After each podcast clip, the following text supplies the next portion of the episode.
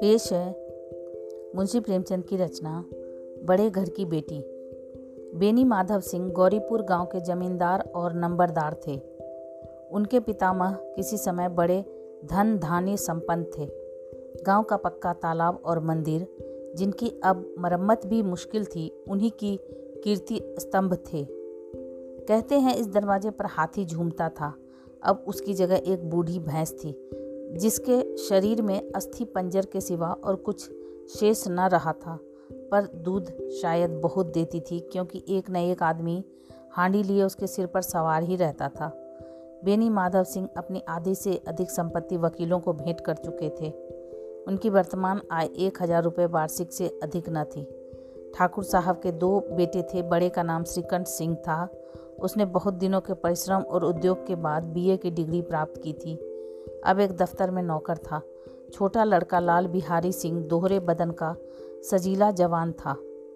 भरा हुआ मुखड़ा, चौड़ी छाती, भैंस का दो शेर, ताज़ा दूध हुआ उठकर सवेरे पी जाता था। श्रीकंठ सिंह की दशा बिल्कुल विपरीत थी। इन नेत्रप्रिय गुणों को उन्होंने बी ए इन्हीं दो अक्षरों पर न्योछावर कर दिया था। इन दो अक्षरों ने उसके शरीर को निर्बल और चेहरे को कांतिहीन बना दिया था। इसी से वैद्यक ग्रंथों पर उनका विशेष प्रेम था। आयुर्वेदिक औषधियों पर उनका अधिक विश्वास था। शाम सवेरे से उनके कमरे से प्रायः खरल की सुरीली कर्ण मधुर ध्वनि सुनाई दिया करती थी। लाहौर और कलकत्ते के वैद्यों से बड़ी लिखा पढ़ी रहती थी। श्रीकंठ इस अंग्रेज़ी डिग्री के अधिपति होने पर भी अंग्रेज़ी सामाजिक प्रथाओं के विशेष प्रेमी न थे। बल्कि वह बहुधा बड़े ज़ोर से उसकी निंदा और तिरस्कार किया करते थे। इसी से गाँव में उनका बड़ा सम्मान था। दशहरे के दिनों में वह बड़े उत्साह से रामलीला में सम्मिलित होते और स्वयं किसी न किसी पात्र का पाठ लेते। गौरीपुर में रामलीला के वही जन्मदाता थे। प्राचीन हिंदू सभ्यता का गुणगान उनकी धार्मिकता का प्रधान अंग था। सम्मिलित कुटुंब के तो वह एकमात्र उपासक थे। आजकल स्त्रियों को कुटुंब में मिलजुल कर रहने की जो अरुचि होती है, उसे वो जाति और देश दोनों के लिए हानिकारक समझते थे। यही कारण था कि गाँव की ललनाएँ उनकी निंदक थीं। कोई कोई तो उन्हें अपना शत्रु समझने में भी संकोच न करती थी। स्वयं उतनी, उनकी पत्नी को ही इस विषय में उनसे विरोध था। यह इसलिए नहीं कि उसे अपने सास ससुर देवर या जेठ आदि से घृणा थी, बल्कि उसका विचार था कि यदि बहुत कुछ सहने और तरह देने पर भी परिवार के साथ निर्वाह न हो सके तो आए दिन की कलह से जीवन को नष्ट करने की अपेक्षा यही उत्तम है कि अपनी खिचड़ी अलग पकाई जाए। आनंदी एक बड़े उच्च कुल की लड़की थी। उसके बाप एक छोटी सी रियास, रियासत के ताल्लुकेदार थे। विशाल भवन, एक हाथी, तीन कुत्ते, बाज, बहरी, शिकरे, झार, फानूस, ऑनरेरी, मजिस्ट्रेटी और रेन। जो एक प्रतिष्ठित ताल्लुकेदार के भोग्य पदार्थ हैं, सभी यहाँ विद्यमान थे। नाम था भूप सिंह। बड़े उदारचित और प्रतिभाशाली पुरुष थे, पर दुर्भाग्य से लड़का एक भी न था। सात लड़कियाँ हुई और दैव योग से सब की सब जीवित रहीं।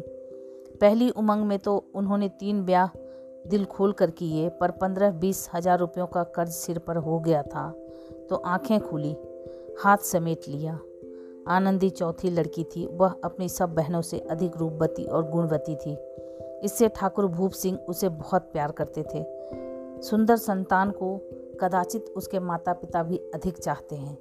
ठाकुर साहब बड़े धर्म संकट में थे कि इसका विवाह कहाँ करें। न तो यही चाहते थे कि ऋण का बोझ बढ़े और न यही स्वीकार था कि उसे अपने को भाग्यहीन समझना पड़े।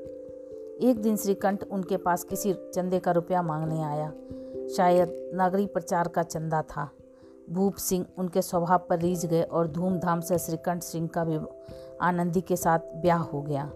आनंदी अपने नए घर में आई तो यहाँ का रंग ढंग कुछ और ही थे, देखा। जिस टीम टाम की उसे बचपन से आदत पड़ी हुई थी, वह यहाँ नाम मात्र को भी न थी।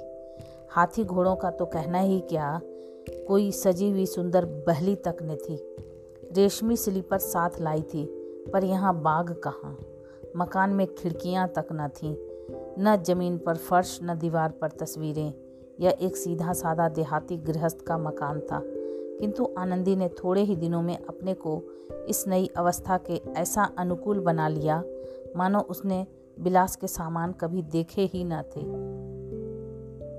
एक दिन दोपहर के समय लाल बिहारी सिंह दो चिड़िया लिए हुए आया और भावस से बोला जल्दी से पका दो, मुझे भूख लगी है।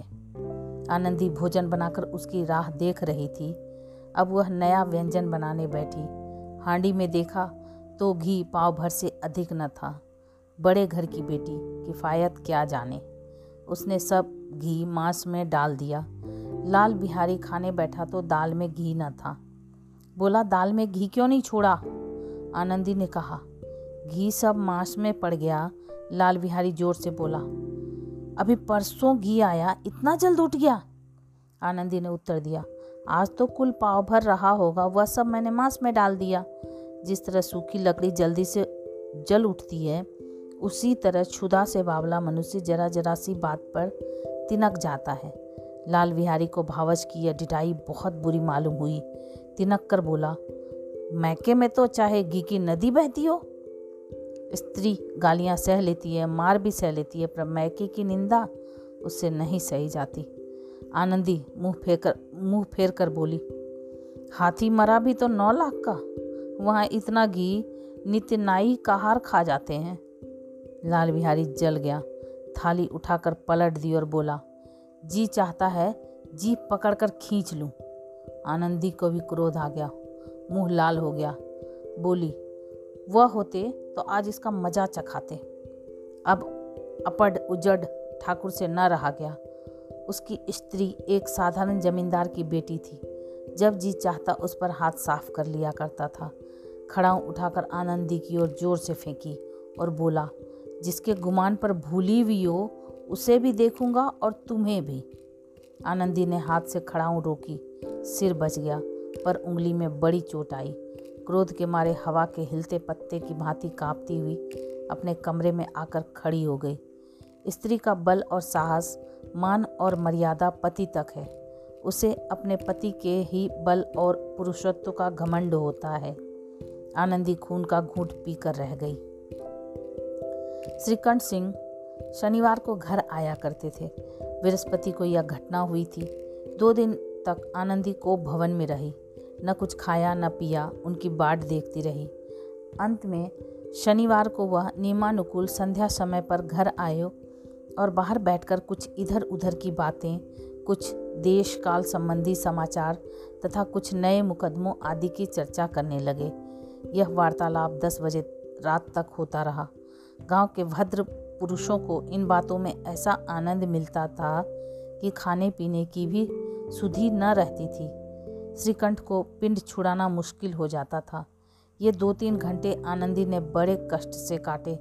किसी तरह भोजन का समय आया। पंचायत उठी।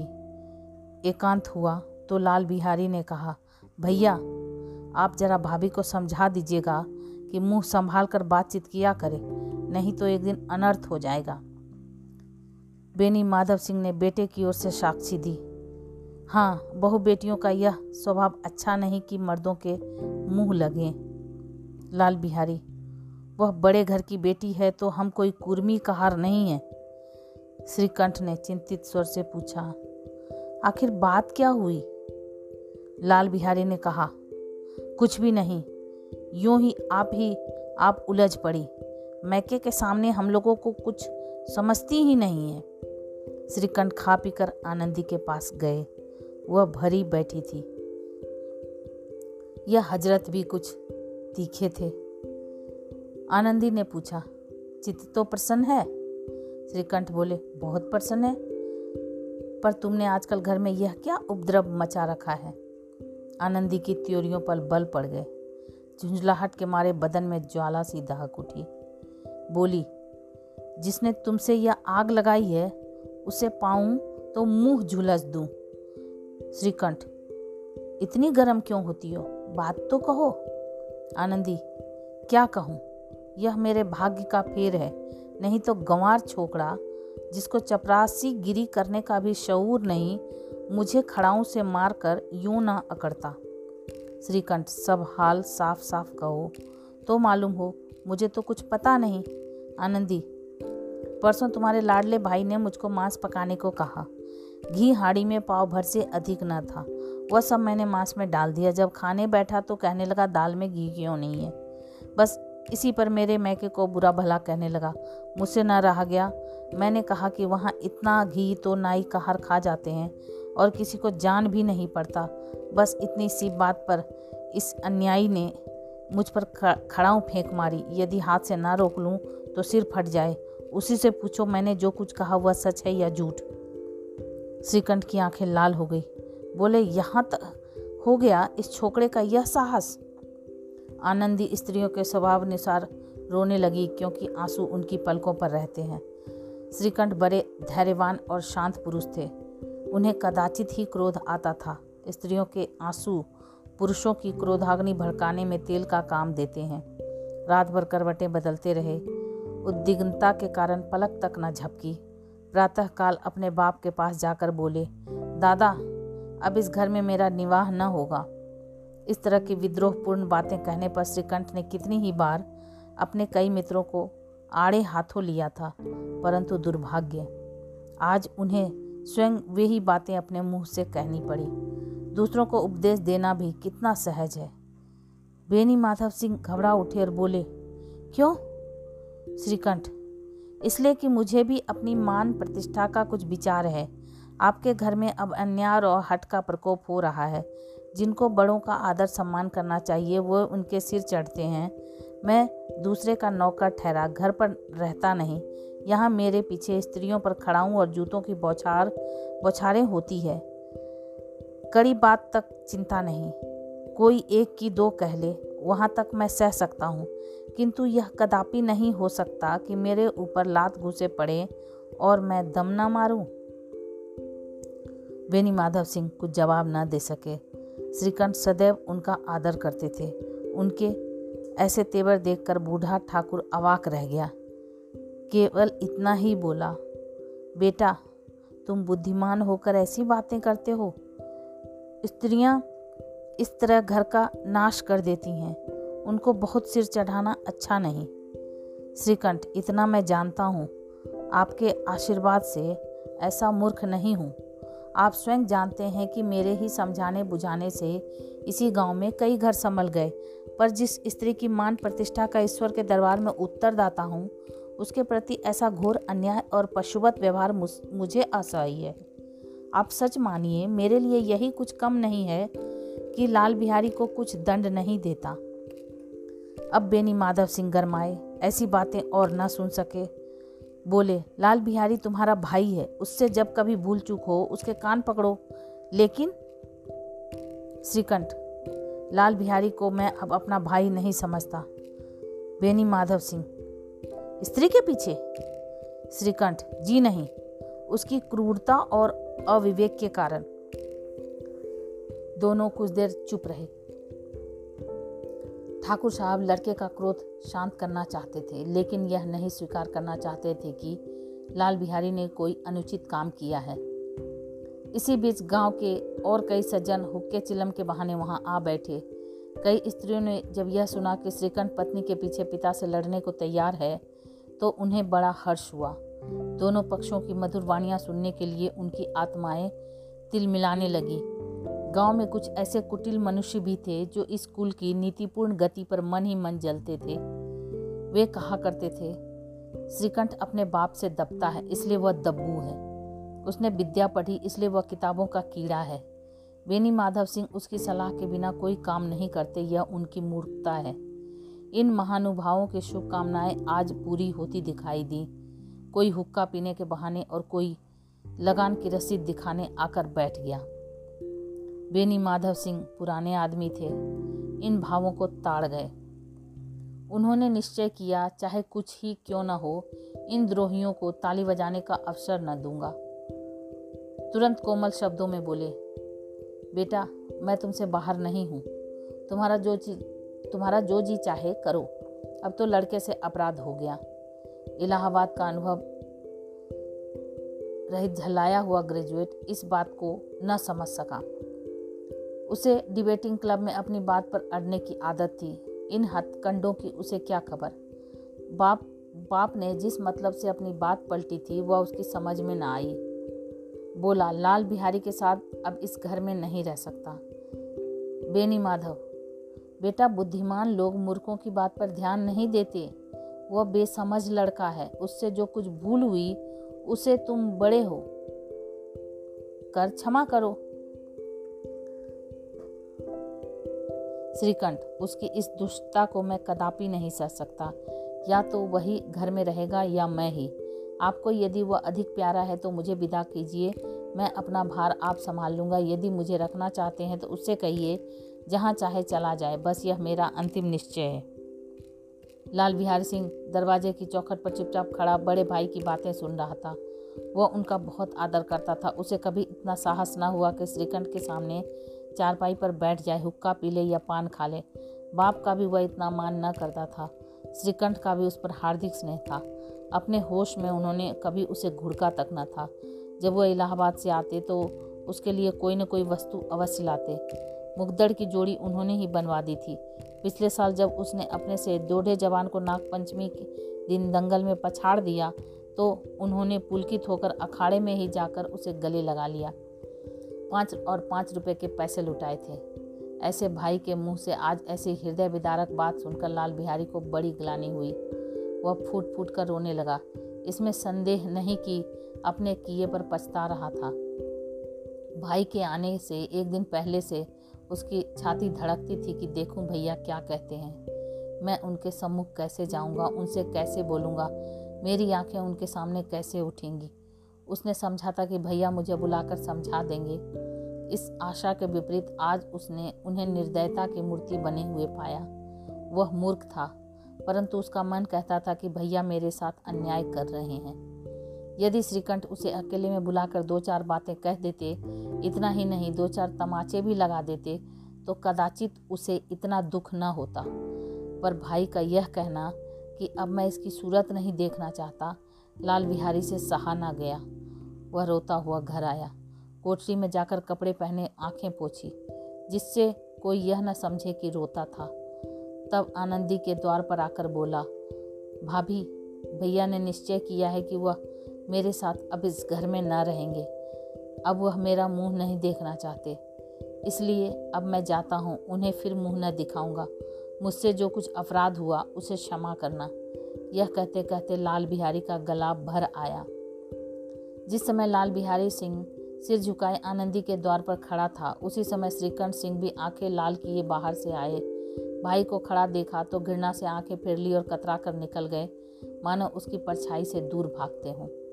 आनंदी ने लाल बिहारी से शिकायत तो की थी, लेकिन अब मन में पछता रही थी। वह स्वभाव से ही दयावती थी। उसे इसका तनिक भी ध्यान न था कि बात इतनी बढ़ जाएगी। वह मन में अपने पति पर झुंझला रही थी कि यह इतने गर्म क्यों होते हैं? उस पर भी यह भय भी लगा हुआ था कि कहीं मुझे, मुझसे इलाहाबाद चलने को कहें तो कैसे क्या करूँगी? इस बीच जब उसने लाल बिहारी को दरवाजे पर खड़े यह कहते सुना कि अब मैं जाता हूँ, मुझसे जो कुछ अपराध हुआ क्षमा करना तो उसका रहा सा क्रोध भी पानी हो गया। वह रोने लगी, मन का मैल धोने के लिए नयन जल से उपयुक्त और कोई वस्तु नहीं। श्रीकंठ को देखकर आनंदी ने कहा, लाला बाहर खड़े बहुत रो रहे हैं। श्रीकंठ तो मैं क्या करूँ? आनंदी भीतर बुला लो मेरी जीभ में आग लगे। मैंने कहाँ से यह झगड़ा उठाया? श्रीकंठ मैं न बुलाऊँगा। आनंदी पछताओगे, उन्हें बहुत ग्लानी हो गई है, ऐसा ना हो कहीं चल दें। श्रीकंठ न उठे, इतने में लाल बिहारी ने फिर कहा, भाभी भैया से मेरा प्रणाम कह दो, वह मेरा मुँह नहीं देखना चाहते, इसलिए मैं भी अपना मुँह उन्हें न दिखाऊँगा। लाल बिहारी इतना कहकर लौट पड़ा और शीघ्रता से दरवाजे की ओर बढ़ा। अंत में आनंदी कमरे से निकली और उसका हाथ पकड़ लिया। लाल बिहारी ने फिर पीछे फिर कर देखा और आँखों में आँसू भरे बोला, मुझे जाने दो। आनंदी, कहाँ जाते हो? लाल बिहारी, जहाँ कोई मेरा मुँह न देखे। आनंदी, मैं न जाने दूँगी। लाल बिहारी, मैं तुम लोगों के साथ रहने के योग्य नहीं हूँ। आनंदी, तुम्हें मेरी सौगंध अब एक भी एक भी पग आगे न बढ़ाना। लाल बिहारी जब तक मुझे यह ना मालूम हो जाए कि भैया का मन मेरी तरफ़ से साफ़ हो गया, तब तक इस घर में कदापि ना रहूँगा। आनंदी, मैं ईश्वर को साक्षी देकर कहती हूँ कि तुम्हारी ओर से मेरे मन में तनिक भी मैल नहीं है। अब श्रीकंठ का हृदय भी पगला। अब श्रीकंठ का हृदय भी पिघला। उन्होंने बाहर आकर लाल बिहारी को गले लगा लिया। दोनों भाई खूब फूट फूट कर रोए। लाल बिहारी ने सिसकते हुए कहा, भैया अब कभी मत कहना कि तुम्हारा मुँह न देखूँगा। इसके सिवा आप जो दंड देंगे, मैं मैं सहर स्वीकार करूँगा। श्रीकंठ ने कांपते हुए सर, स्वर से कहा, लल्लू, इन बातों को बिल्कुल भूल जाओ। ईश्वर चाहेगा तो फिर ऐसा अवसर न आवेगा। बेनी माधव सिंह बाहर से आ रहे थे। दोनों भाइयों को गले मिलते देखकर आनंद से पुलकित हो उठे। बोल उठे, बड़े घर की बेटियाँ ऐसी ही होती हैं। बिगड़ता हुआ काम बना लेती हैं। गाँव में जिसने यह वृतांत सुना, उसी ने इन शब्दों में आनंदी की उदारता को सराहा। बड़े घर की बेटियाँ ऐसी ही होती हैं। तो ये आप सुन रहे थे मुंशी प्रेमचंद की रचना, बड़े घर की बेटी, रेणु की आवाज़ में। ऐसी ही लोकप्रिय और अद्भुत कहानी सुनने के लिए मेरे चैनल को सब्सक्राइब करें और फॉलो करें। Thank you